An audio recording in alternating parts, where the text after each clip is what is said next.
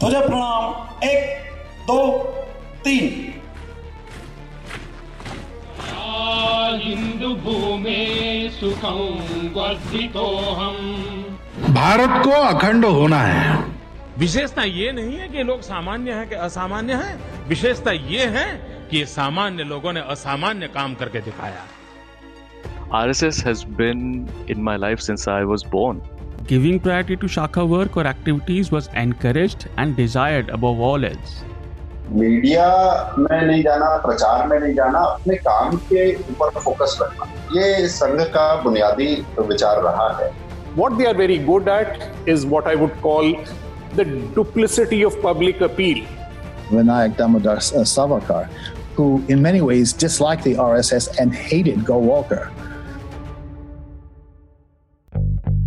This is a News Laundry podcast, and you're listening to Let's Talk About.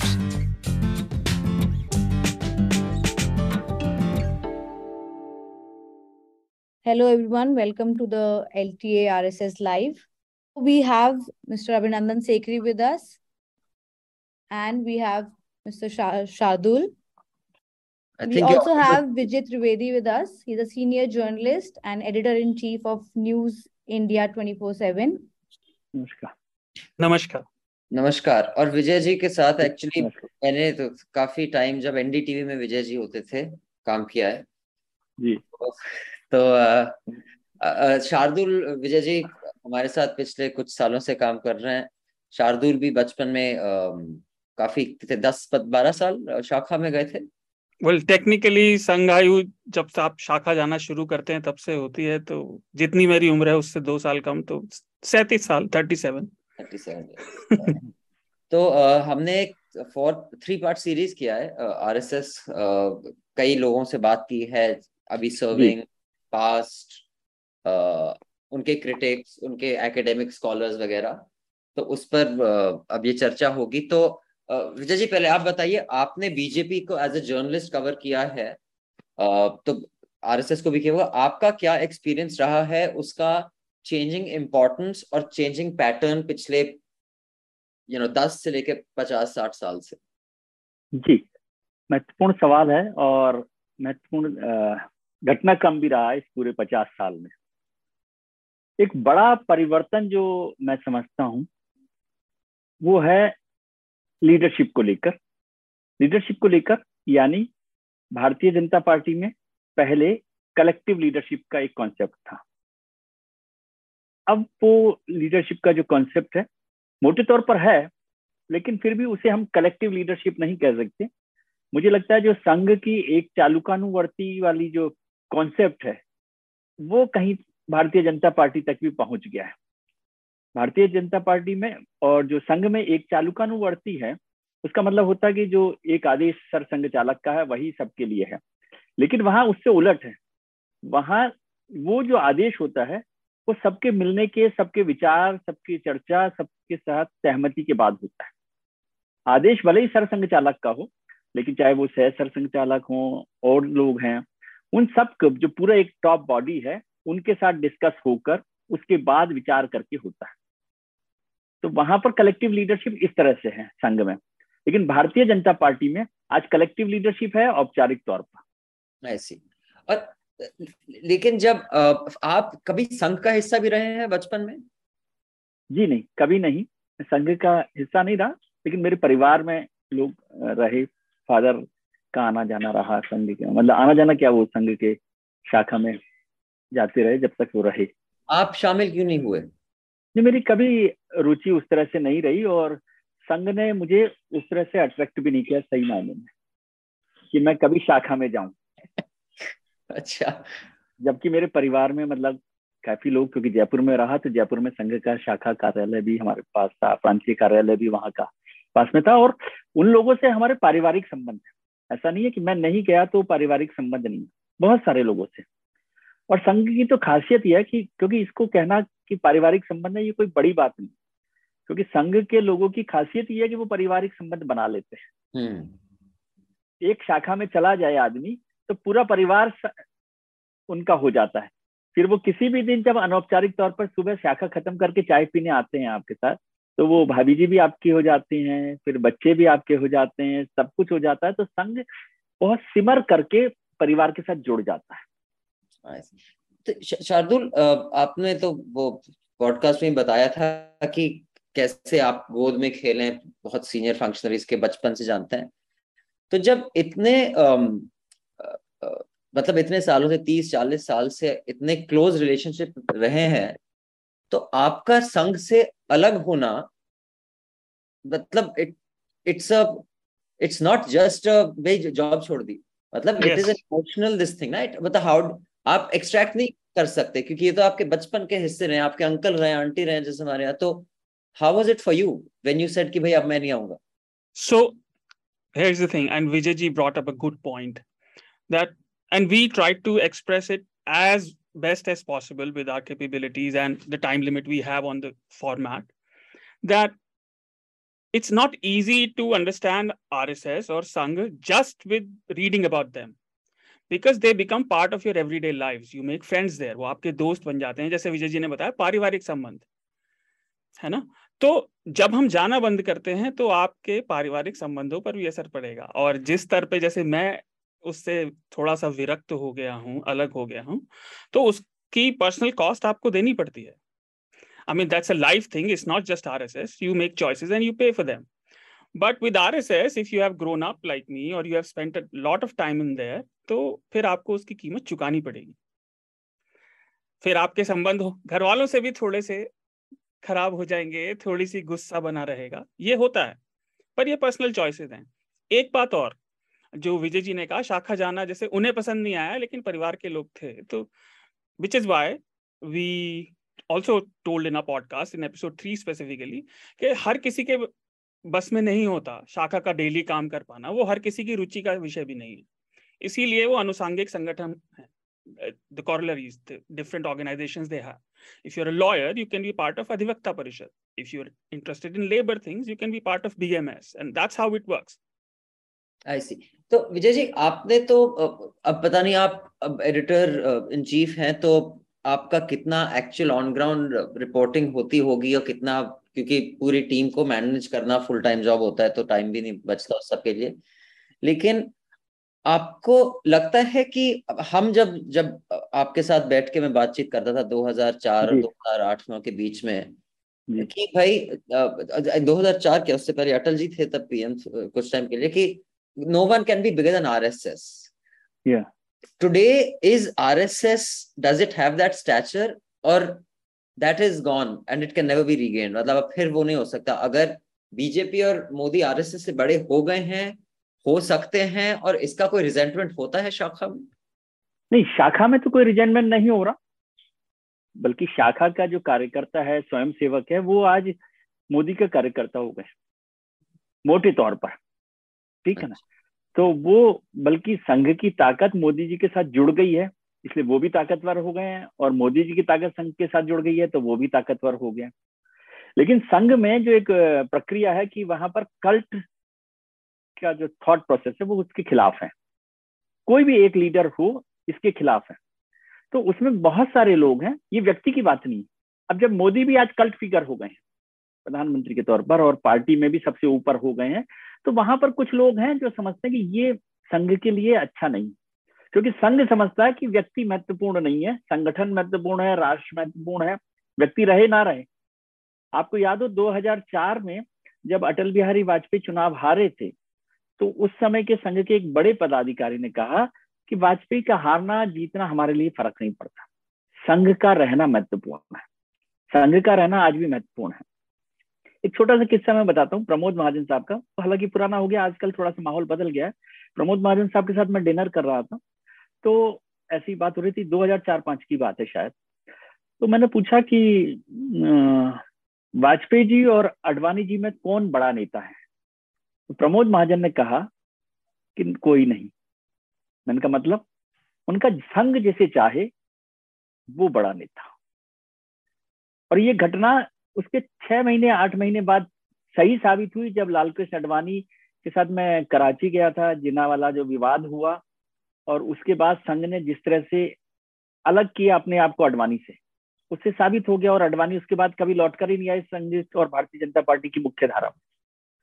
तो संघ तय करता है कि कौन उनका बड़ा नेता है, कौन छोटा नेता है। 2012-13 में भी यही हुआ।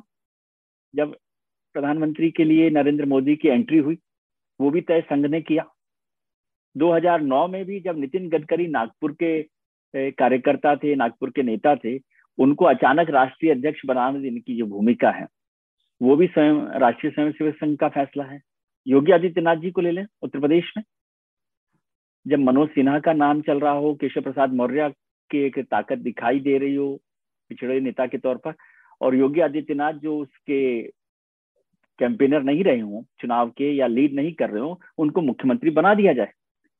और जब 2019 का बाद 2021 का चुनाव हो रहा उत्तर प्रदेश विधानसभा का और तमाम लोग कह रहे हो कि नहीं अब तो कुछ बदल जाएगा कुछ नेतृत्व परिवर्तन होगा केशव प्रसाद मौर्य को मौका मिलेगा या किसी और को मौका मिलेगा फिर योगी आदित्यनाथ को दोबारा मौका मिलता है तो इसका मतलब यह है कि सब बड़े नेता हों लेकिन घर जो है ना घर का मुखिया अब भी राष्ट्रीय स्वयंसेवक संघ है।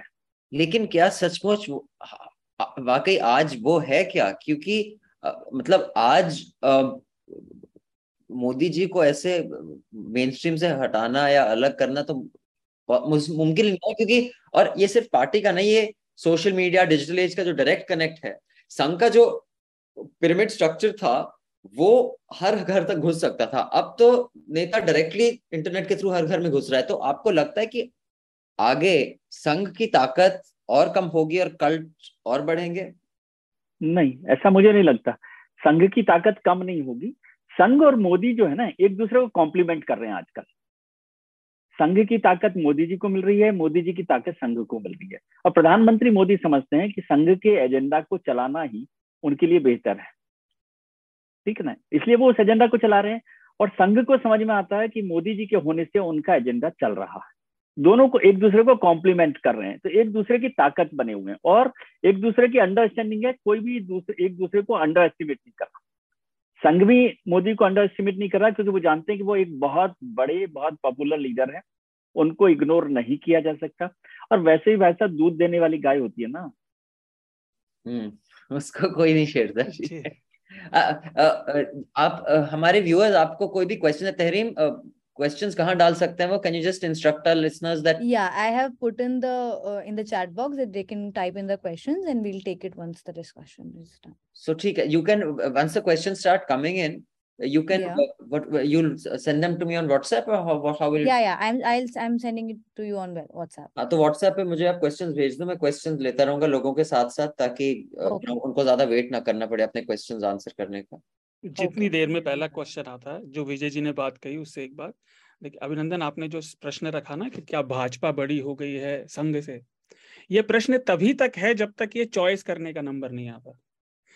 अगर ऐसा हुआ कभी भविष्य में कि किसी को चॉइस करनी पड़ी तो आपको पता चल जाएगा कौन बड़ा है।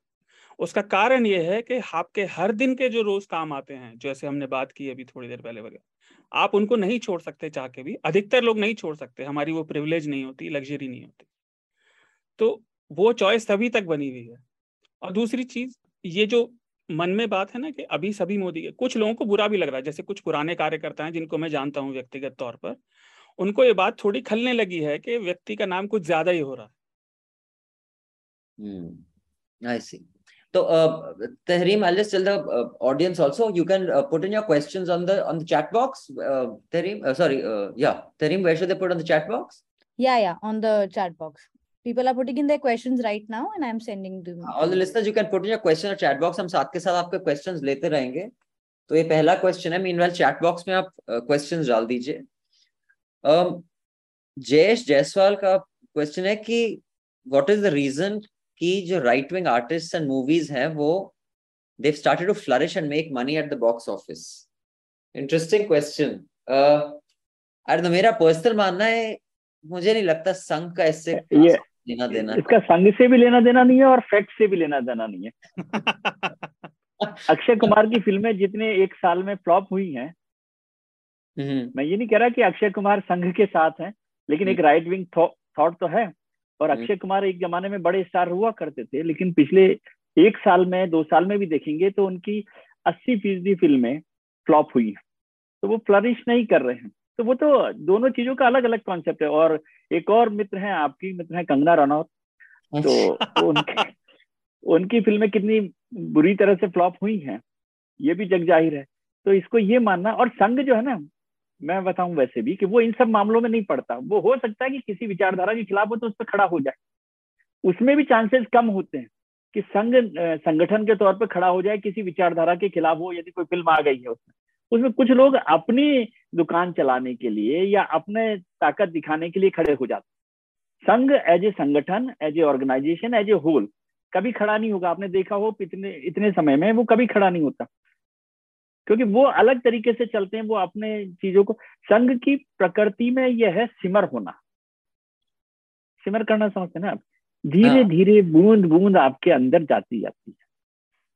है ना? और वो आपको महसूस भी नहीं होती। वो आपके गले को तर तो करती है लेकिन महसूस नहीं होती।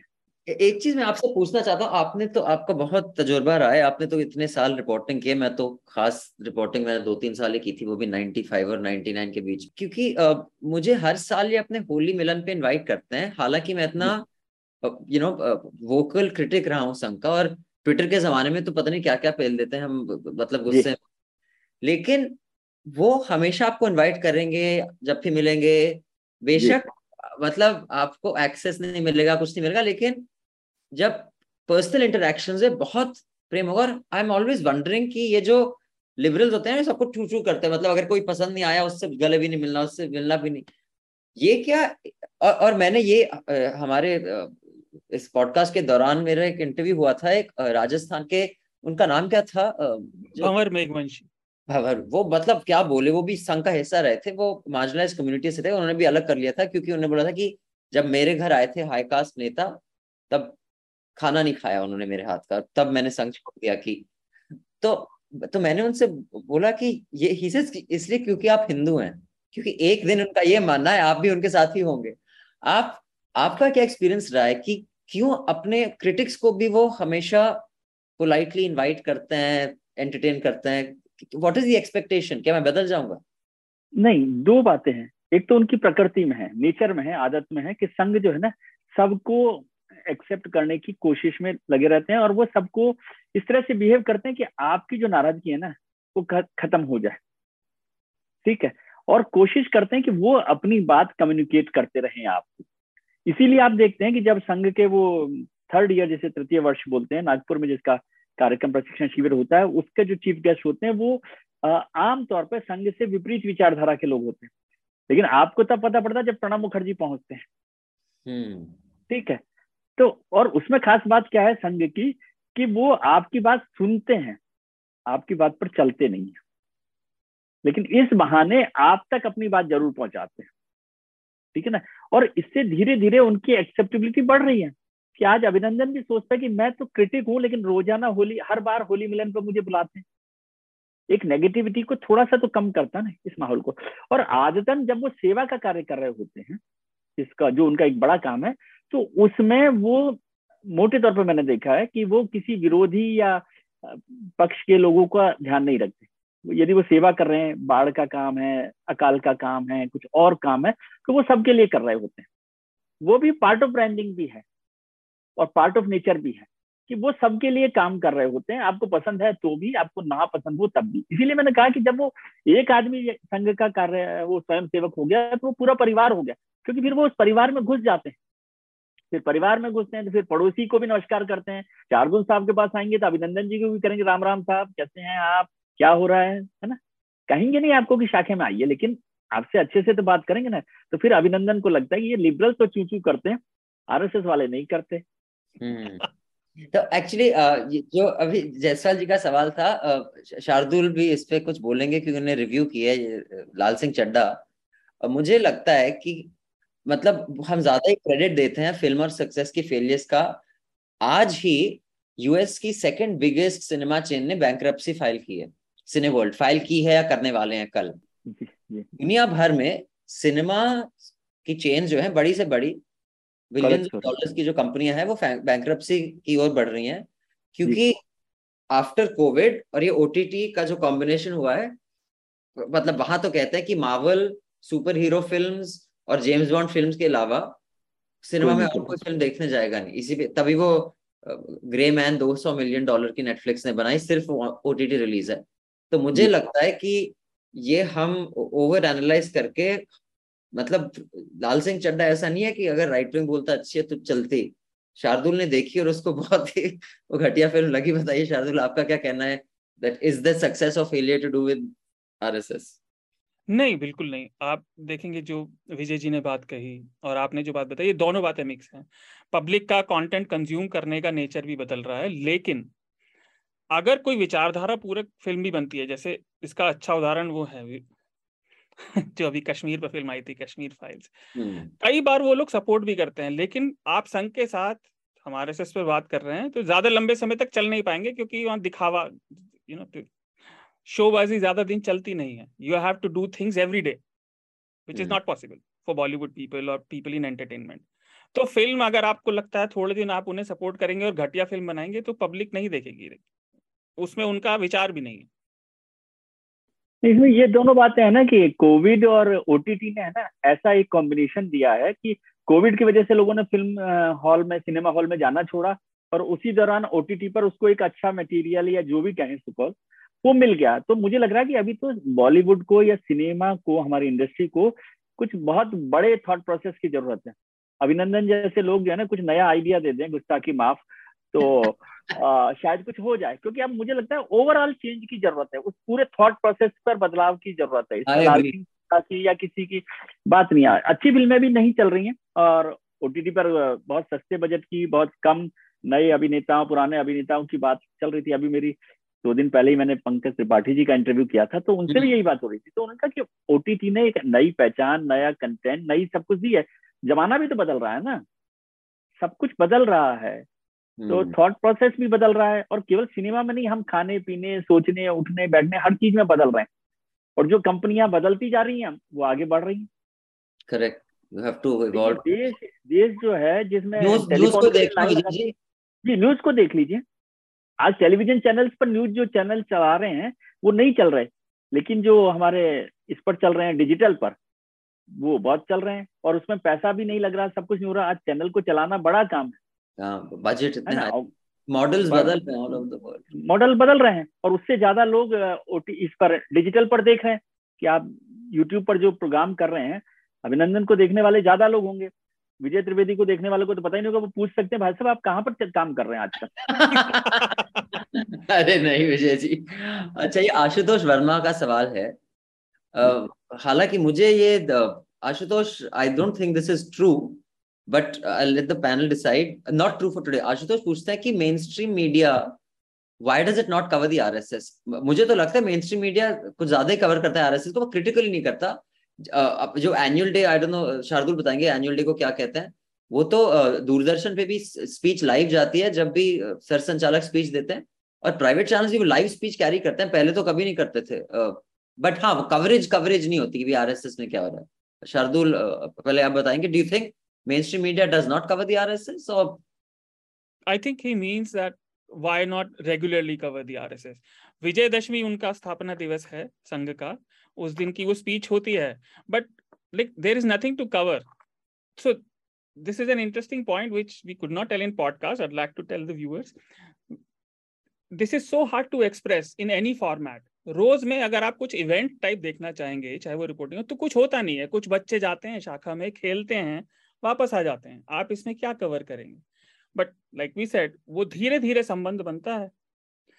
तो इसलिए शायद आशुतोष का सवाल है कि कोई मेन कवर क्यों नहीं करता? बाकी जैसा बताया, अब तो मेन स्पीचेस केवल विजयदशमी नहीं, सरसंघ चालक या सरकार्यवाह या और कोई बड़े अधिकारी जब कहीं बोलते हैं तो वो काफ़ी अवेलेबल होती हैं। संघ अपने यूट्यूब चैनल पर भी डालता है लाइव स्ट्रीम करता है। पहले से तो बहुत ज़्यादा आउटरीच बढ़ गई।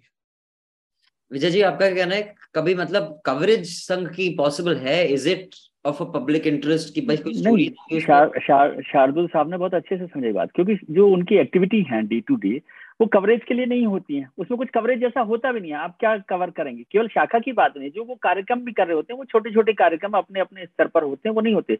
लेकिन मैं इस सवाल को बिल्कुल उल्टा देखता हूँ कि अब जितना आरएसएस को कवरेज मिलता है शायद कभी नहीं मिला। आप देखिए कि अभी जब मोहन भागवत साहब ने 2017 में एक तीन दिनों की व्याख्यान माला की थी दिल्ली में तब भी उन्होंने इस बात का ज़िक्र किया। और मेरी तो जब मैं किताब भी लिखे तब भी संगम शरणम गच्छा में जो मेरी किताब लिखी उस दौरान भी कि एक जमाना था कि संघ के बड़े नेता आ, से की जो खबर है उनकी विज्ञप्ति जिसे हम कहते हैं प्रेस नोट उसको भी कोई लोग छापते नहीं थे और रिपोर्टर्स भी उनसे मिलने नहीं जाते थे।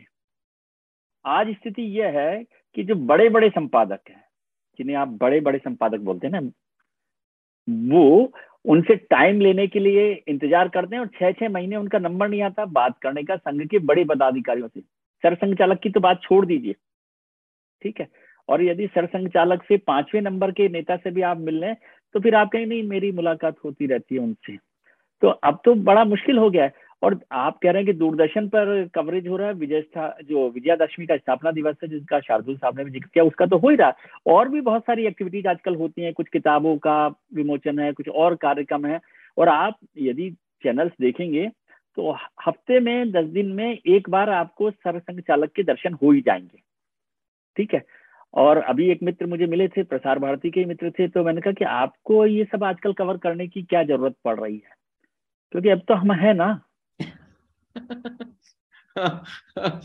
अच्छा तो जवाब क्या आया? कुछ नहीं मैं उनको याद दिला रहा था कि अडवाणी जी ने इमरजेंसी के वक्त कहा था कि भाई we ask them to bend but they crawled बताइए पिछहत्तर में बोल दिया 2022 की बात को। आप मैं व्यूअर्स को बता दूँ कि विजय जी की किताब का नाम है संगम शरणम गच्छामी आरएसएस के सफ़र का एक ईमानदार दस्तावेज़। तो ये एक्चुअली मैंने पढ़ा नहीं है but I should make a habit of reading in Hindi also मेरी हिंदी भी सुधर जाएगी थोड़ी। स्कूल में मेरी स्कूल में एक्चुअली आप मानेंगे नहीं मेरे सबसे हाई नंबर क्लास टेन तक हिंदी में आते थे। और फिर उसके बाद आदत क्या छोटी किताबें पढ़ना ही छोड़ दिया हिंदी में। लेकिन इस बुक लिखने फिर आपने तय किया कि आप इंटेलेक्ट बनेंगे। मैंने तय किया कि मैं फिजिक्स फिजिक्स केमिस्ट्री और इकोनॉमिक्स लूँगा और इतनी बड़ी गलती कर मतलब मैंने अपने दो साल वेस्ट कर दिए। फिजिक्स और केमिस्ट्री लेने इकोनॉमिक्स ठीक है मुझे कुछ लगा मुझे लेनी थी हिंदी हिस्ट्री जोग्राफी और इंग्लिश ये फिजिक्स केमिस्ट्री मैथ्स के चक्कर में मैंने अपने दो साल कबाड़ा कर दिए लाइफ के। लेकिन आप ये किताब लिखने के बाद आ, कुछ सॉरी शार्दुल आप कहना चाह रहे थे कुछ? मैं कह रहा था ये प्लग करने का अच्छा मौका है। न्यूज़ लॉन्ड्री हिंदी पर अतुल ने इंटरव्यू किया है विजय जी का संगम शरणम गच्छामी के लिए तो ज़रूर देखिए। हाँ। वो डिटेल इंटरव्यू है। Thank you thank you Shardul तो इस किताब को लिखने के बाद what is the kind of feedback you got Vijay ji? एक तो बातचीत बंद होगी संघ के बड़े नेताओं से जिनसे मित्रता थी। अच्छा। हाँ। उन्होंने दो बातें कही। एक बात कहा कि ये ईमानदार दस्तावेज़ लिखने की क्या आवश्यकता है? इससे इंटरेस्टिंग बात हुई कि जब किताब में लिख रहा था तो संघ के एक बड़े पदाधिकारी से बात हो रही थी तो उन्होंने पूछा कि किताब लिख क्यों रहे हो? संघ पर किताब क्यों लिख रहे हो? तो मैंने कहा कि संघ के विरोधियों को तो ये पढ़नी ही चाहिए किताब, क्योंकि मैं रिसर्च बुक लिख रहा हूँ, मैं संघ के लिए कोई प्रेस नोट नहीं बना रहा। रिसर्च बुक लिख रहा हूँ, कोशिश कर रहा हूँ, और तीन, साढ़े तीन साल मुझे लगे उसको किताब को करने में। ज़रूरी नहीं कि वो हंड्रेड परसेंट रिसर्च हो। लेकिन संघ के विरोधियों को तो किताब पढ़नी चाहिए, लेकिन मैं चाहता हूँ संघ का जो स्वयं सेवक है ना, वो ये किताब पढ़े, क्योंकि संघ के स्वयं सेवक को असल में मतलब ये आपको खराब लगेगी बात, शार्दुल साहब समझते हो, कि 90 परसेंट लोगों को संघ के बारे में नहीं पता। और फिर मैंने उन्हें कहा कि आप क्या करते हो, प्रेस कॉन्फ्रेंस करते हो छह महीने में, साल भर में, या जब भी आपका मन होता है। लेकिन जो संघ का स्वयं सेवक है, उसे हर दिन आपके संगठन से जुड़े हुए सवालों का जवाब देना पड़ता है सोसाइटी में, किसी भी मुद्दे पर। तो उस, वो तो हर दिन का प्रवक्ता है, लेकिन उसे संघ के बारे में पता ही नहीं। उसे संघ के और आज़ादी के आंदोलन में क्या भूमिका है उसके बारे में नहीं पता। उसे नहीं पता कि मुसलमानों के बारे में संघ क्या सोचता है। उसे नहीं पता कि महिलाओं के बारे में उनकी क्या भूमिका है।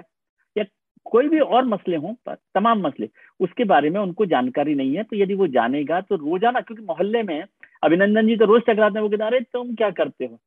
तुम मुसलमानों के खिलाफ हो। तो कम से कम उसे पता होना चाहिए ना कि क्या भूमिका रही है। क्या सरसंघ चालक कहते हैं कि हिंदुत्व जो है बिना मुसलमानों के अधूरा है? यदि ये बात उसे समझ में आती हो, या उसे समझ में आती हो कि 1975 में इमरजेंसी के दौरान जब जेल में थे तो बाला साहब देवरस और जमात इस्लामी के नेता साथ साथ जेल में रहा करते थे। और एक जमाना भी आया कि जब उन्होंने सबसे पहले बाला साहब देवरस ने मुसलमानों की संघ में एंट्री की बात की, और फिर दूसरे सरसंघ चालक सुदर्शन जी ने ये मुस्लिम राष्ट्रीय मंच शुरू करवाया मुसलमानों की एंट्री के लिए। और आज मुस्लिम राष्ट्रीय मंच चल रहा है जिसको इंद्रेश कुमार चला रहे हैं। ठीक है?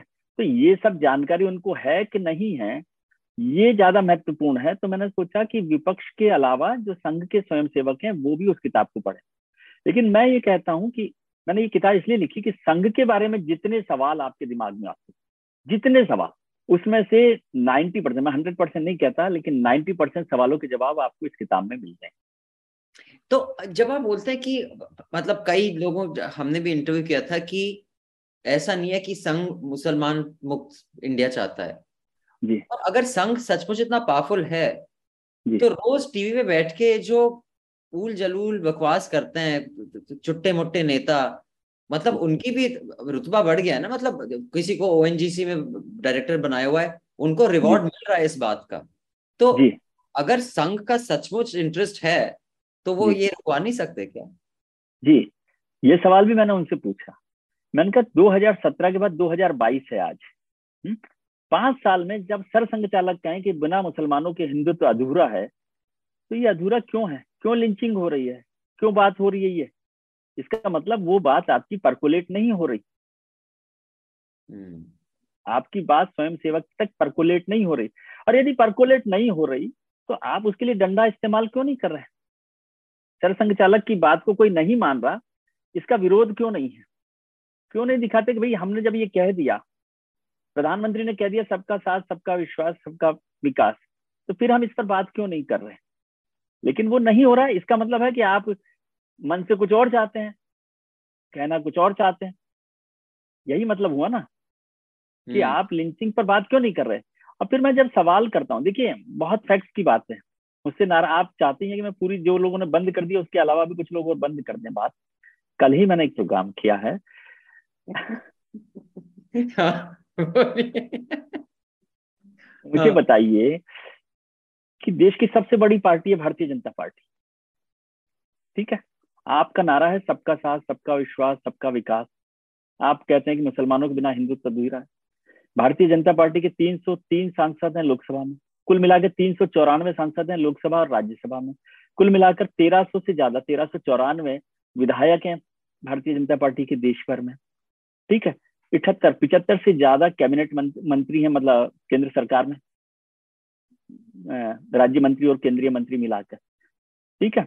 इसमें से एक भी आदमी मुसलमान नहीं और अभी परसों मैंने प्रोग्राम किया क्योंकि पार्लियामेंट्री बोर्ड का गठन हुआ है भारतीय जनता पार्टी के नया, आठ साल बाद। और केंद्रीय चुनाव समिति भी बनी है।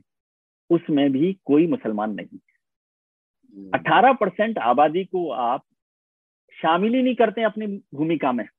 आपके पार्लियामेंट्री बोर्ड में नहीं है आपकी चुनाव समिति में नहीं है आपके सांसदों में नहीं है आपके लोकसभा में नहीं है आपकी विधानसभा में नहीं है आपके राज्यसभा में नहीं है आपकी केंद्रीय मंत्रिमंडल में नहीं है। और आप सबका साथ सबका विकास कर तो कैसे मान ले? शार्दुल आपका तो मतलब फ़र्स्ट हैंड एक्सपीरियंस रहा है इतने साल। अब जो ये पब्लिक स्टेटमेंट्स हैं, आपको जो ऑन ग्राउंड जो डेली इंटरेक्शन में सेम वैल्यूज़ रिफ्लेक्ट करती हैं कि वहाँ कुछ और ही रिफ्लेक्ट करता था वो पहले कुछ और रिफ्लेक्ट करता था, अब उसका मोड थोड़ा बदल गया, पर मैं बता देना चाहता हूँ, मुझे अब असक्रिय कार्यकर्ता, मैं निष्क्रिय कार्यकर्ता हूँ, अब करीब दस साल से ऊपर हो गए। लेकिन जो आपने बात कही थी ना पहले कि पहले पॉपुलैरिटी और मीडिया स्पेस में इतनी जगह नहीं थी जिसकी हमने अगर आपको याद हो अभिनंदन और मैंने इंटरव्यू किया था तो परिस्थिति प्रसिद्धि परान्मुखता पब्लिसिटी एवर्जन की बात आई थी। हम्म। तो वो मैसेजिंग बाहर के लिए अलग है अंदर उसकी ज़रूरत नहीं है। और एक और बात पॉडकास्ट में बहुत अच्छे से आई है कि वो कॉन्फ्लिक्ट एवर्ज रहते हैं। अपने लोगों में कोई कॉन्फ्लिक्ट की बात ना आए उसको धकेलते रहते हैं पीछे डिले करते रहते हैं। अगर ये बात वो सामने करेंगे तो अंदर मतभेद होगा तो बाकी काम रुकेंगे इसलिए अंदर बात नहीं होती। ये मेरा मानना ये मेरा विचार दूसरी चीज़ नीचे के स्तर पर तो बहुत मुस्लिम विरोध है मुझे याद है मैं शाखा जाता था तो नारा लगता था वो थोड़ा बुरा लगेगा आई एम रियली सॉरी तेल लगा लो डाबर का। हम्म तो बहुत सारे नारों में एक वो भी था नाम मिटा दो बाबा का। तो ये ड्युअलिटी है और ये इस नए नए युग की प्रॉब्लम भी है। क्योंकि अब क्या है अब जो वो बाहर मैसेज दे रहे हैं वो नीचे वालों पे भी जा रहा है। तो कुछ मेरे जैसे लोग हो गए जिन्हें कभी अलग होना नहीं चाहिए था टेक्निकली अगर मास मीडिया मैं अपने हिसाब से कंज्यूम नहीं करता मेरे पास मैसेज कभी नहीं पहुँचता ना। तो हम्म। ये चीज़ है लेकिन जो लोग बिगेटरी की वजह से सिर्फ़ उनके साथ जुड़ रहे हैं वो कितने समय तक रहेंगे वो एक अलग बात है लेकिन इसलिए उनकी स्ट्रेंथ भी बढ़ रही है। And they won't complain because इतने स्ट्रॉन्ग सत्तर साल में नहीं हुए तो आज होंगे तो ऑब्वियसली जैसे विजय जी ने बोला दूध देती गाय को कौन टोकेगा? दो तीन क्वेश्चन है। एक तो इंदर का क्वेश्चन है ये सिंपल टू आंसर है ये फटाफट आंसर करते हैं।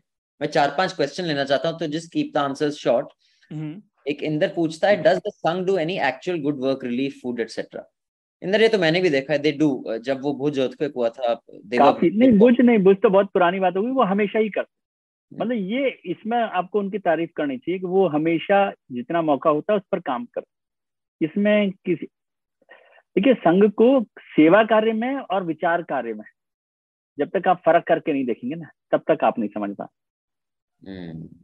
दोनों में बहुत फ़र्क है two examples for Inder. It's not a criticism or a praise. It's not an opinion. Just check out the work of Ekal Vidyalaya and Seva Bharati. They have received awards from UN also. This is why people in smaller areas choose to vote for them also. उनकी बात इसीलिए मानते हैं लोग cookie का सवाल है since the BJP has also started emphasising on having ground based cadre will this impact the relationship with RSS in future don't think so बिल्कुल भी नहीं लगता मुझे क्योंकि दोनों में कोई कंट्राडिक्शन नहीं है। दोनों में कोई कंट्राडिक्शन नहीं है और मोटे तौर पर दोनों एक ही हैं। ये हुआ है पिछले दिनों में कि भारतीय जनता पार्टी में संघ के अलावा भी बहुत सारे लोग जुड़े हैं। लेकिन उसमें एक और खास बात आपको समझ में आएगी, जो कल ही मेरी संघ के एक बड़े पदाधिकारी से बात हो रही थी तो उन्होंने कहा कि उनको शामिल करने का फ़ायदा ये हुआ है कि वो बहुत जल्दी संघ की तरफ़ मुड़ रहे हैं and they are more loyal than king अच्छा अच्छा अगला सवाल है Cheema Cheema PS PS Cheema, Does RSS have a clear agenda in Punjab? What issues do they foresee in such an expansion? Punjab में तो कुछ कर ही नहीं पाए इतने साल हो गए। I think they given up on Punjab. क्यों? Shardul do have a view BJP नहीं कर पाई। उनका काम तो चलता रहता है like we don't know but आप जाएँगे तो आपको शाखा मिलेंगी स्वयंसेवक मिलेंगे। ये ज़रूर हो सकता है कि थोड़ा कम हो। मैं व्यक्तिगत तौर पर नहीं जानता बट मैं ये ज़रूर जानता हूँ राष्ट्रीय सिख संगत अच्छे से चलती है। विजय जी पंजाब में भारतीय जनता पार्टी पॉलिटिकली काम नहीं कर पाई और उसकी बड़ी वजह ये रही कि वहाँ पर सिख समाज या सिख कम्युनिटी जो है ना वो उसकी पॉलिटिक्स में बड़ी हावी रही और भारतीय जनता पार्टी उसमें मोटे तौर पर कमज़ोर रही है, क्योंकि अकाली दल वहाँ की एक बड़ी पार्टी रही जो धर्म के आधार पर आगे बढ़ी और उसके विरोध में या उसके पहले जो कांग्रेस थी, वो लड़ाई लड़ती रही तो भारतीय जनता पार्टी को वो स्पेस नहीं मिल पाई और लगातार इतने लंबे समय तक तो अकाली दल के साथ ही भारतीय जनता पार्टी ने काम किया। तो वो एक बिग ब्रदर की भूमिका में अकाली दल रहे तो भारतीय जनता पार्टी संघ जितना काम कर सकता है ये कहा जा सकता है कि कुछ कम काम रहा होगा राज्य में लेकिन फिर भी संघ का काम वहाँ पर है जो कर रहे हैं। और वहाँ पर इसलिए भी कम भूमिका है क्योंकि सिख समाज जो है गुरुद्वारा जो वहाँ पर है वो ही इतना बड़ा काम कर रहे हैं सोशल सर्विस का सेवा भाव इतना है तो बहुत वहाँ है तो वहाँ ज़रूरत ही आपको उस तरह से नहीं पड़ रही। गुरुद्वारों का इंस्टीट्यूशनलाइज सेवा कार्य हमेशा चलता है ना? जी। तो स्कोप कम बचा। फहीम का पूछना है कि is it true that the RSS has never hosted the Indian flag on its headquarter true और false false they have yes well हमसे क्वेश्चन पूछ रहे हैं वो 20 अगस्त 2022 को तो तो पाँच दिन पहले ही फहराया था। बट हिस्टोरिकली उसमें विवाद था समय लगा। हमने मेंशन भी किया इनफैक्ट पॉडकास्ट में सारी बात होती है। बट हाँ लेकिन उन्होंने अब तो कर लिया अब तो काफ़ी साल हो गए। विजय जी क्या काफ़ी मतलब रिलक्टेंटली किया उन्होंने? पहले जब अटल जी के टाइम में होता नहीं रिलक्टेंट नहीं? रहा कि पचास साल के बाद उन्होंने तिरंगा फहराया लेकिन वो दो वजह रही। एक तो जो संघ का कहना है कि भाई पहले तो मौका ही नहीं था हमारे कानून में नहीं लिखा हुआ था कि आप प्राइवेट बिल्डिंग्स पर फहराएँ या ना फहराएँ। लेकिन वो मोटे तौर पर भगवा ध्वज को अपना ध्वज मानते थे। लेकिन तिरंगा नहीं फहराना फहराने के मामले में मैं फिर एक बात स्पष्ट करना चाहता हूँ जो मैं संघ के साथ ना होते हुए भी कहता हूँ कि तिरंगा उन्होंने फहराया ना फहराया हो कभी भी उन्नीस सौ से लेकर आज तक लेकिन तब भी उनकी राष्ट्रवादी सोच को लेकर आप शक नहीं कर सकते। वो भारत को लेकर भारत के साथ हैं। तिरंगा उन्होंने फहराया था कि नहीं फहराया था कैसा भारत चाहते हैं वो अलग होगा।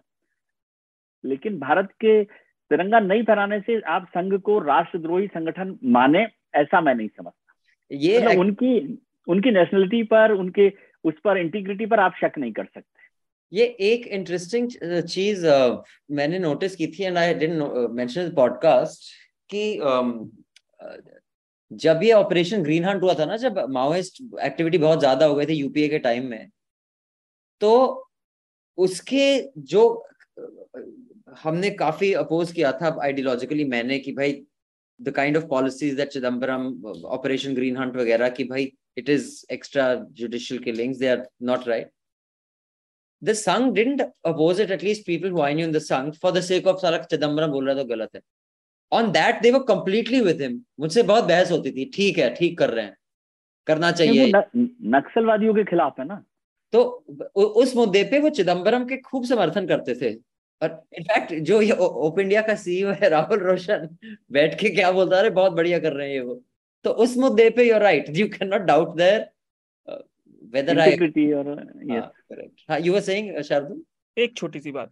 जो विजय जी ने बात कही उससे मैं थोड़ा सा डिसएग्री करता हूँ। राष्ट्र भक्ति कहें आप देश प्रेम कहें पैट्रियोटिज्म कहें कुछ भी कहें और राष्ट्रद्रोह की परिभाषाएँ सबके लिए अलग हैं। भाई मेरा संबंध मेरे देश से मेरा है। उसे कोई डिफाइन नहीं कर सकता। तो ये डेफिनेशन पे बात अलग हो जाती है। दूसरी चीज़ ये मेरा व्यक्तिगत तौर पर अलग होने का कारण यही था। बहुत लंबे समय तक भाजपा और संघ क्षेत्र पे कभी सत्ता नहीं रही। तो मैंने बंद कर दिया था जाना लेकिन आप जैसे कि बात हुई घर वालों से जुड़े रहते हैं आपके सारे दोस्त पुराने वही हैं बीस बीस साल पुराने। लेकिन जब सत्ता में आने के बाद जो व्यवहार हुआ तो वो मैं व्यक्तिगत तौर पे हिपोक्रेसी बर्दाश्त नहीं कर सकता तो मैंने छोड़ दिया। जितना दूर मैं जा सकता हूँ मैं उतना दूर हूँ। इससे ज़्यादा कैसे हो सकता शार्दुल मैंने इसमें इसलिए राइडर जोड़ा था कि उनका राष्ट्र कैसा ये अलग है। जी। उनका राष्ट्र आशुतोष पूछते हैं is there a plan of ghar wapsi of minorities और an inclusive India has been accepted by the Sangh तो is it an inclusive India will they do ghar wapsi for all minorities नहीं, वो बहुत बहुत छोटे स्तर पर जो लोग अपने अपने स्तर पर करते हैं, घर वापसी का फ़िलहाल कोई कार्यक्रम बड़े स्तर पर या औपचारिक स्तर पर मुझे संघ का नहीं दिखाई देता है। ठीक है? वो चाहते हो, भले ही कुछ लोग चाहते हो, ऐसा हो सकता है।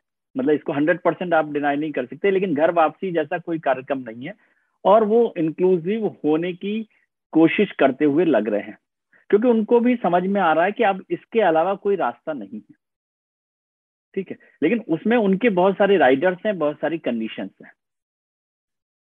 जो जो जिसलिए जिसके लिए वो एक बहाना देते हैं याद दिलाते हैं आपको कि आपका और मेरा डीएनए एक है। ये डीएनए जो है ना बहुत सारी बातें कहता है।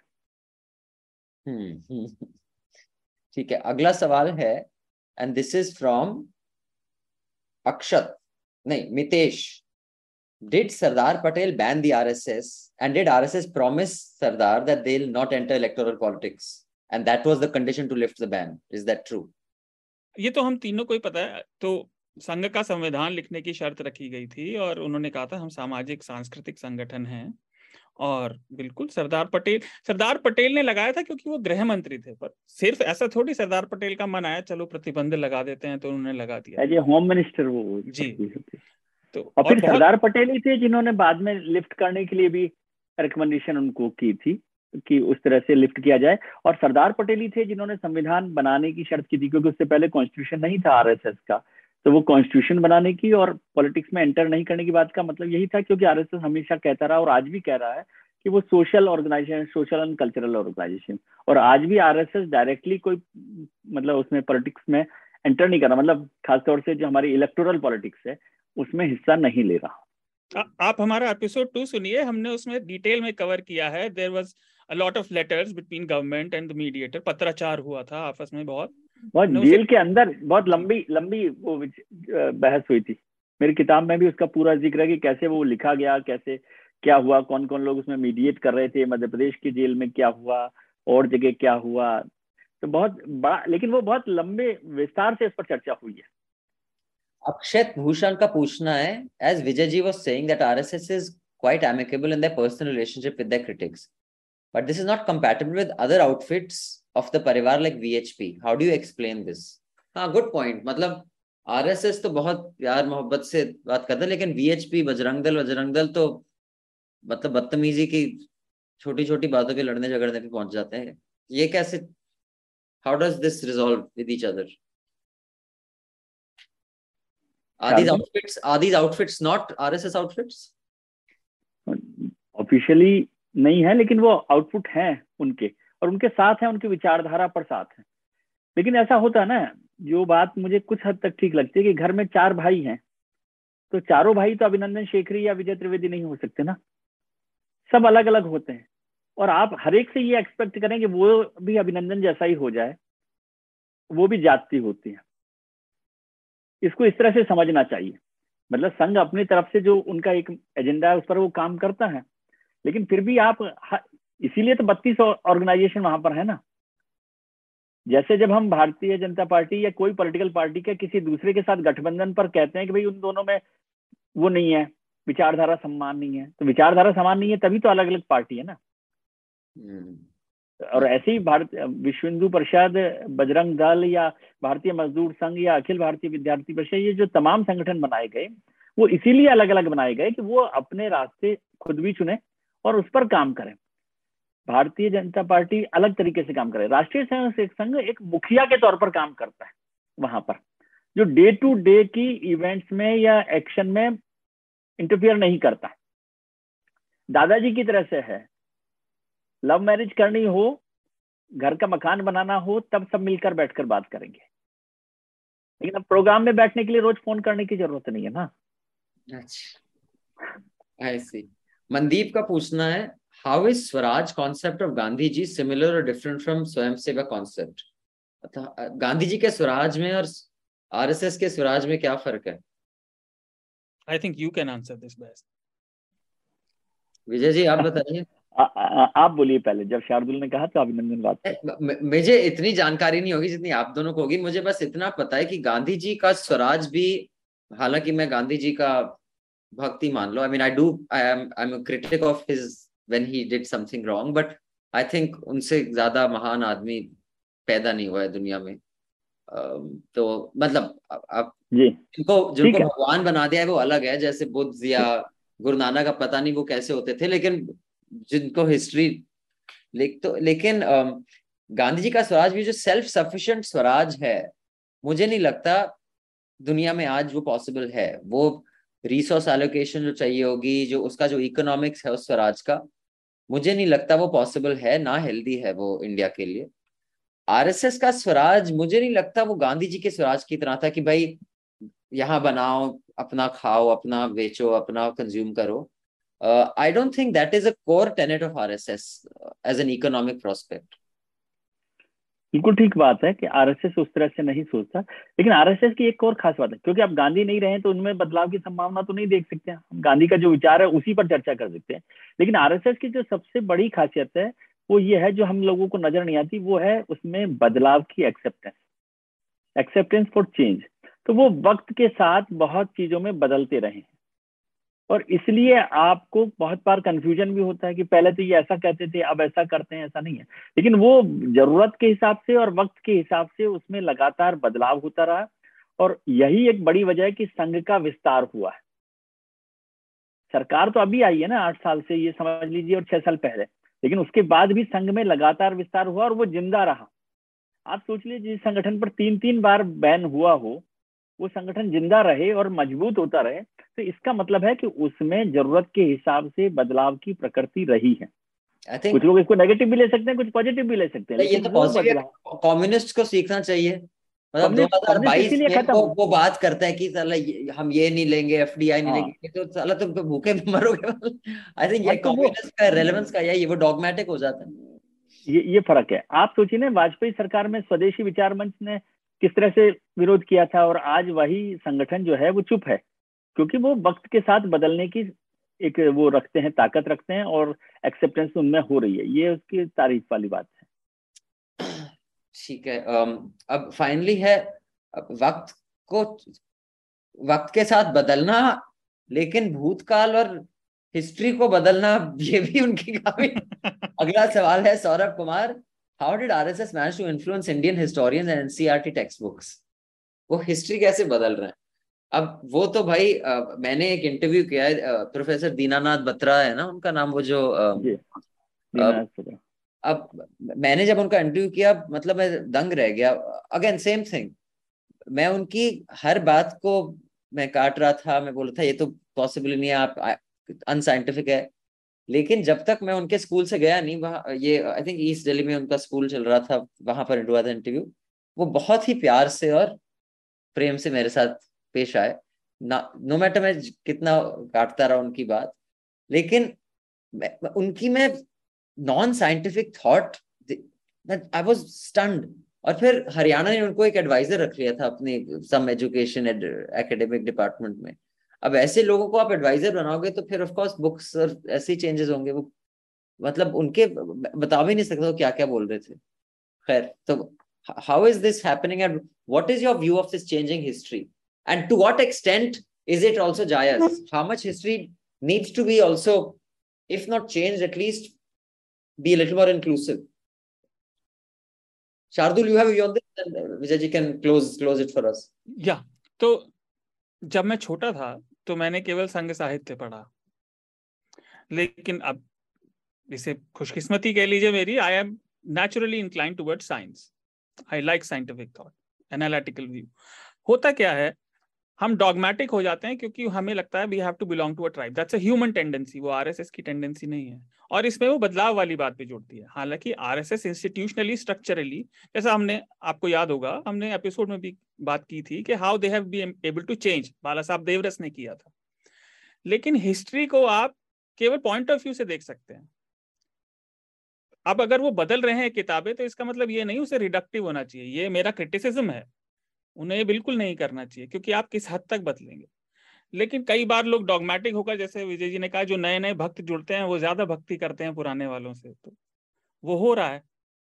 और उसके लिए आपको ईमानदारी से पढ़ने वाले लोग चाहिए। अगर आप ईमानदारी से रिसर्च एनालिटिकल होंगे तो आप फिर भक्त नहीं बनेंगे। तो ये दोनों बातें कॉन्ट्रेडिक्टरी है ना। इसमें दो बातें मैं सोचता हूँ। एक ये है कि जितना वो बदलाव कर रहे हैं, उसका एक पार्ट तो उनका एजेंडा है, कि वो समझ रहे हैं कि क्या क्या चीज़ें बदलनी चाहिए। वो बदल रहे हैं। उसमें से बहुत सारी चीज़ें मुझे लगता है कि नहीं बदलनी चाहिए या बहुत सारी चीज़ों का जो है, उसको बना रहना चाहिए। आपको पसंद हो ना पसंद हो। लेकिन एक बड़ा हिस्सा वो ये भी कर रहे हैं कि जो पिछले साठ साल में हुआ, जिसकी आज हम आलोचना कर रहे हैं इतिहास की, उन साठ सालों में भी हमने एक पक्ष की तरफ़ से इतिहास को लिखा। इतिहास को जो लोग फैक्ट समझते हैं ना, वहाँ प्रॉब्लम है। इतिहास फैक्ट नहीं है। इतिहास मिक्सचर है फैक्ट का और आपके थॉट प्रोसेस उसका एक बहुत बेहतरीन उदाहरण हो सकता है सावरकर। सावरकर के बहुत सारे फैक्ट्स हैं, जेल में जाने के, सबसे लंबे समय तक जेल में रहने के, काला पानी के लंदन में, इंडिया हाउस के, आज़ादी की लड़ाई के, फिर माफीनामे के, चिट्ठियाँ लिखने के, रत्नागिरी के, तमाम तरीके के। अब वो फैक्ट्स ये सारे फैक्ट्स हैं, लेकिन एक पक्ष अभी तक उसको खलनायक के तौर पे देखता रहा। उसमें से आप किस चीज़ पर एम्फोसाइज कर रहे हैं?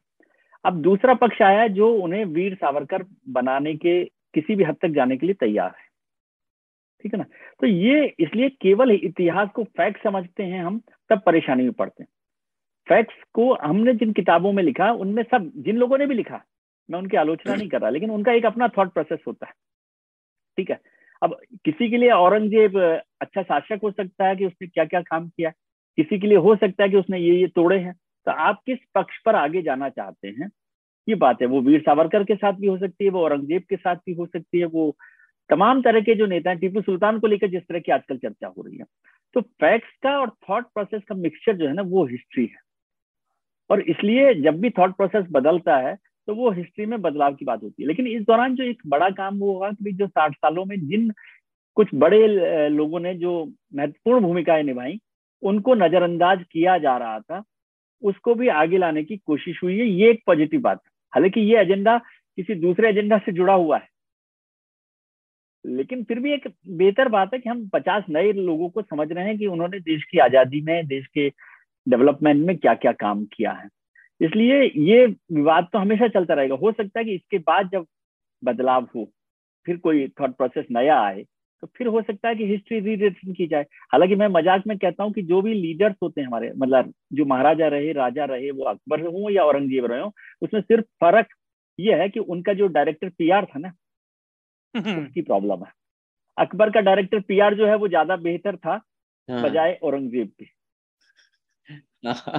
मैं तो ये भी कहता हूँ हाँ सॉरी गो हेड शार्दुल। नहीं नहीं प्लीज़ नहीं नहीं गो हेड क्योंकि I'm I'm going to close but before closing I had one question for the panel which is not to do with RSS, but I'll do that after you finished on this. बताओ. So दो बातें जैसे मैंने सावरकर के बारे में ज़्यादा नहीं पढ़ा तो मैं उनके बारे में नहीं बोलूँगा बट लेट्स अज्यूम इधर भाजपा के और वो लोग सही बात कह रहे हैं सावरकर की आ, बहुत ज़्यादा इग्नोर किया गया उन्हें है ना वही काम ये लोग पंडित नेहरू के साथ कर रहे हैं मैं एक इंटरेस्टिंग एनेक्डोट हमने आरएसएस रिलीज़ किया, उसके बाद मेरे एक बचपन के दोस्त ने, जो बचपन से मेरे साथ रहा है, उसने मुझे फ़ोन किया, मेरी बात हुई, उसने कहा तो तू क्या अब ये मानता है कि नेहरू बड़े अच्छे आदमी थे?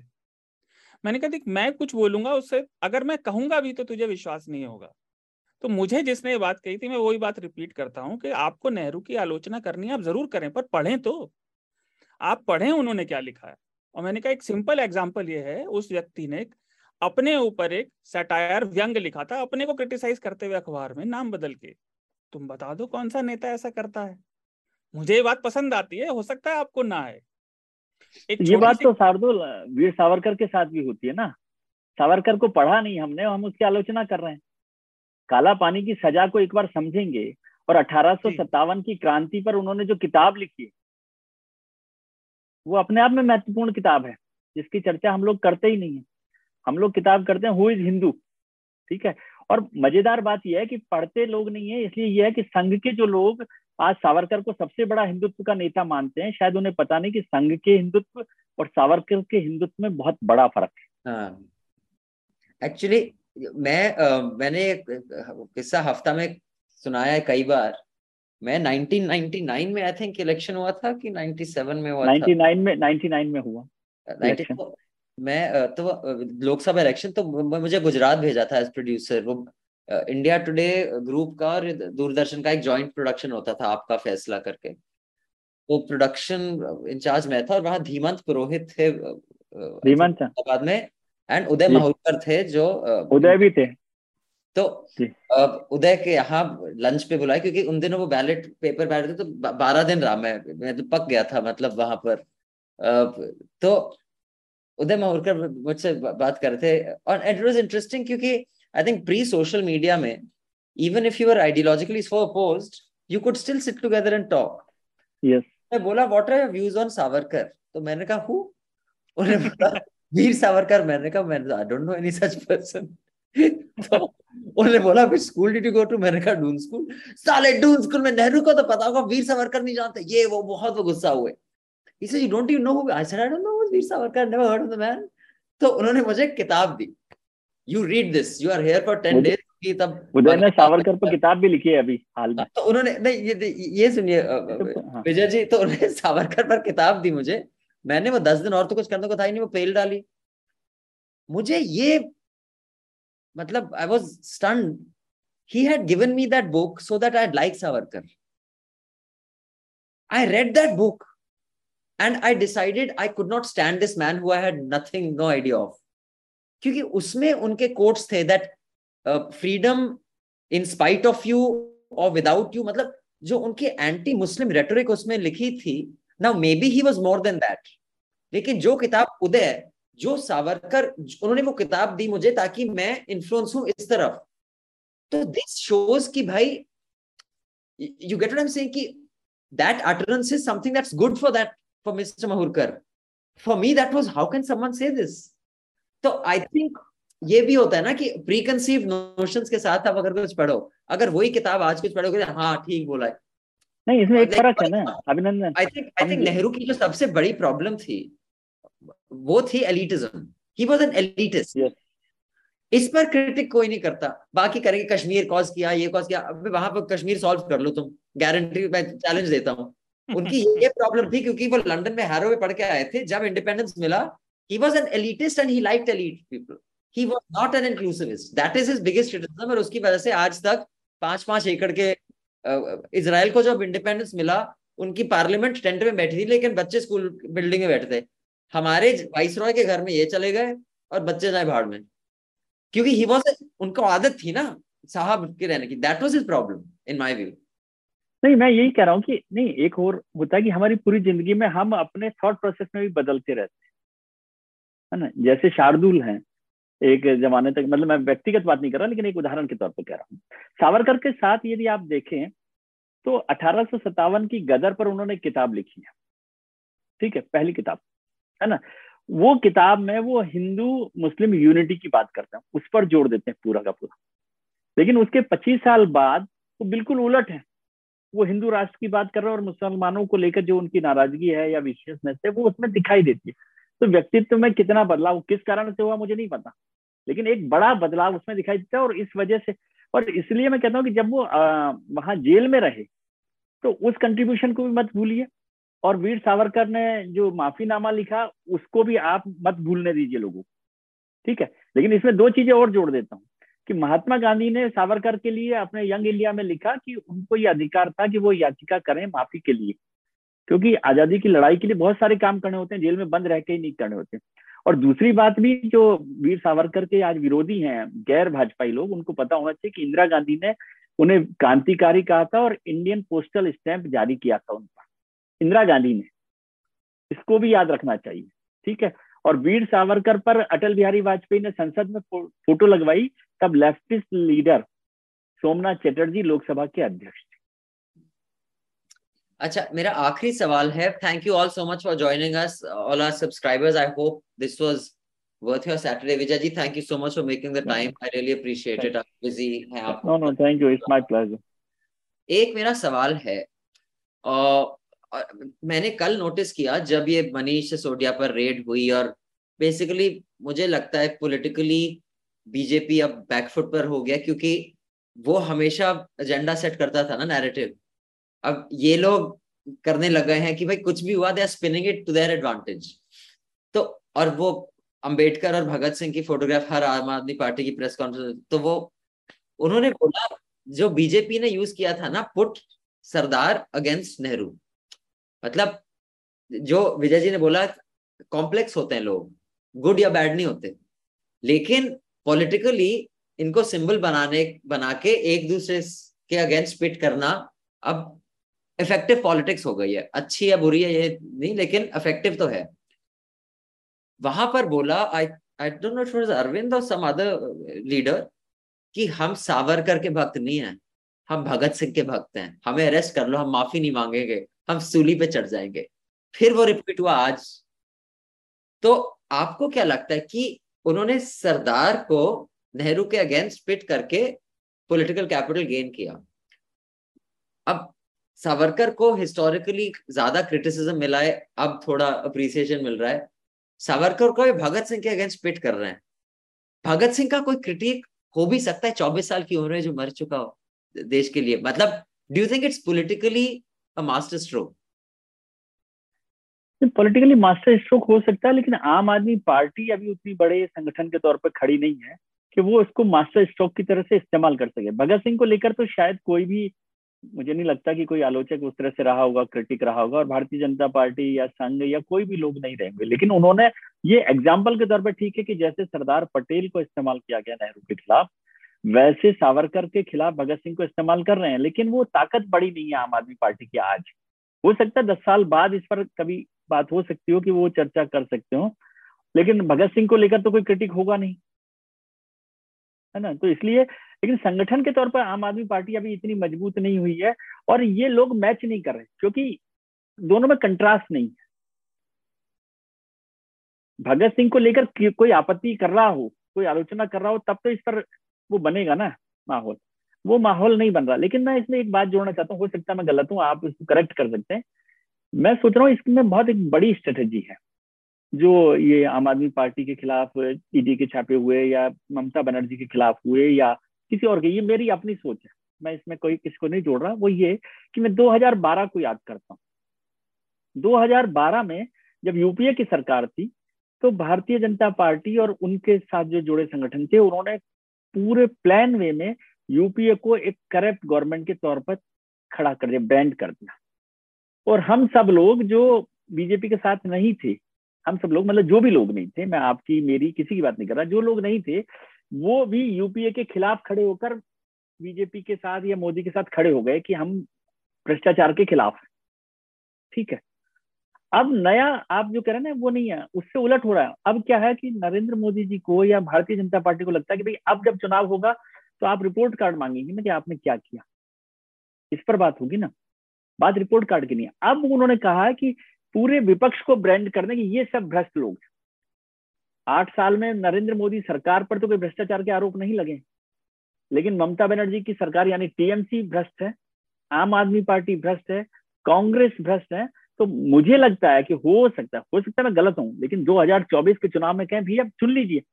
ये भ्रष्ट पार्थो चटर्जी, ये भ्रष्ट मनीष सिसोदिया, ये भ्रष्ट फलाना जी, फलाना निकाना जी, ये सब लोग। और एक तरफ़ दस साल ईमानदार सरकार, आप चुन लीजिए जिसको चुनना ये ब्रांडिंग की तैयारी हो सकती है, ऐसा मुझे लगता है। ज़रूरी नहीं कि ऐसा हो। भारतीय जनता पार्टी ये भी कह सकती है भाई आप चाहते हो क्या कि जो लोग बेईमानी कर रहे हैं उनके खिलाफ ना करें कार्रवाई करिए कार्रवाई मैं उसमें नहीं लेकिन मैं पॉलिटिकल थॉट प्रोसेस पर ऐसा सोचता हूँ ऐसा मुझे लगता है हो सकता है मैं हंड्रेड परसेंट गलत हूँ Shardul, what is your take on pitting one one histor historical leader against another historical leader? So one historical leader versus another is a debate. जैसा आपने कहा भगत सिंह वाली बात तो वो है उनके चाहने वालों या प्रोस्पेक्टिव चाहने वालों के लिए, मेरी नज़र में, जो उनसे जुड़ सकते हैं, है ना? जो इस आर्ग्यूमेंट को कंसिडर करेंगे। जैसा विजय जी ने कहा, भाजपा का असल जो, खासतौर से भाजपा में भी नरेंद्र मोदी जी का, प्रधानमंत्री का, जो सेलिंग पॉइंट है पर्सनल इनकरप्टेबिलिटी कि भाई अपने लिए कुछ नहीं करते, भ्रष्टाचार। अभी तक अरविंद केजरीवाल, मनीष सिसोदिया, इन सब की इमेज ऐसी थी कि भाई आपको अच्छा नहीं लगता, लेकिन दिल्ली में अच्छा काम किया है। तो उनकी तरफ़ से मुझे बिल्कुल लगता है इमेज तोड़ने की कोशिश है। उसमें सच्चाई कितनी है, ये मैं नहीं जानता। ये तो अभी पता चलेगा। लेकिन ये दोनों बातें साथ हैं। एक चीज़ और, आम आदमी आम आदमी पार्टी को अगर उन्हें टक्कर देनी है तो इस बात पे तो अभिनंदन मैं बिल्कुल अग्री करते हैं। हमने कई बार वैसे भी बात की है। There is no alternative to ground work people on the ground you know foot soldiers are always necessary और वो काम तेज़ी से नहीं होगा धीरे धीरे ही करना पड़ेगा तो वो होगा। एक छोटी सी बात मैं और जोड़ना चाहता हूँ, अभिनंदन सॉरी कई सारे सब्सक्राइबर ने हमसे इस all over this process podcast के एक सवाल पूछा था कि आपने इतना सब काम किया what do you think would replace this विचारधारा के लिए विचारधारा में क्या? तो मैंने एक पर्सनल दिया था I think it's a right plug मेरे लिए personally you know journalism free from ad is a good enough ideology you go for it वो सबको काम करेगी। भाई हम नहीं चाहते हमारा रिपोर्टर से मतलब पढ़े जब तक पढ़ जाता है लाइफ में। जब पढ़ जाता है तो आपको ईमानदार पत्रकार की ज़रूरत है। Hmm. Use it. Support News Laundry.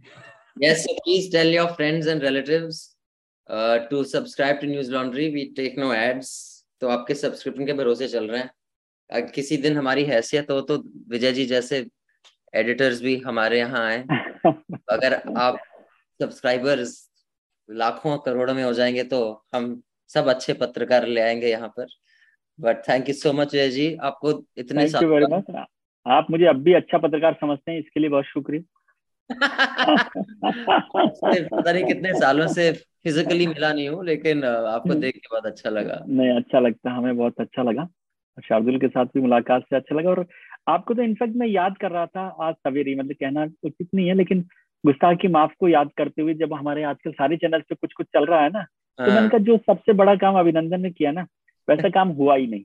इसी को मैं याद कर रहा था आज। दैट वाज गुड फन चलो आजकल सेटायर के नाम पर कुछ और ही चलता है खैर।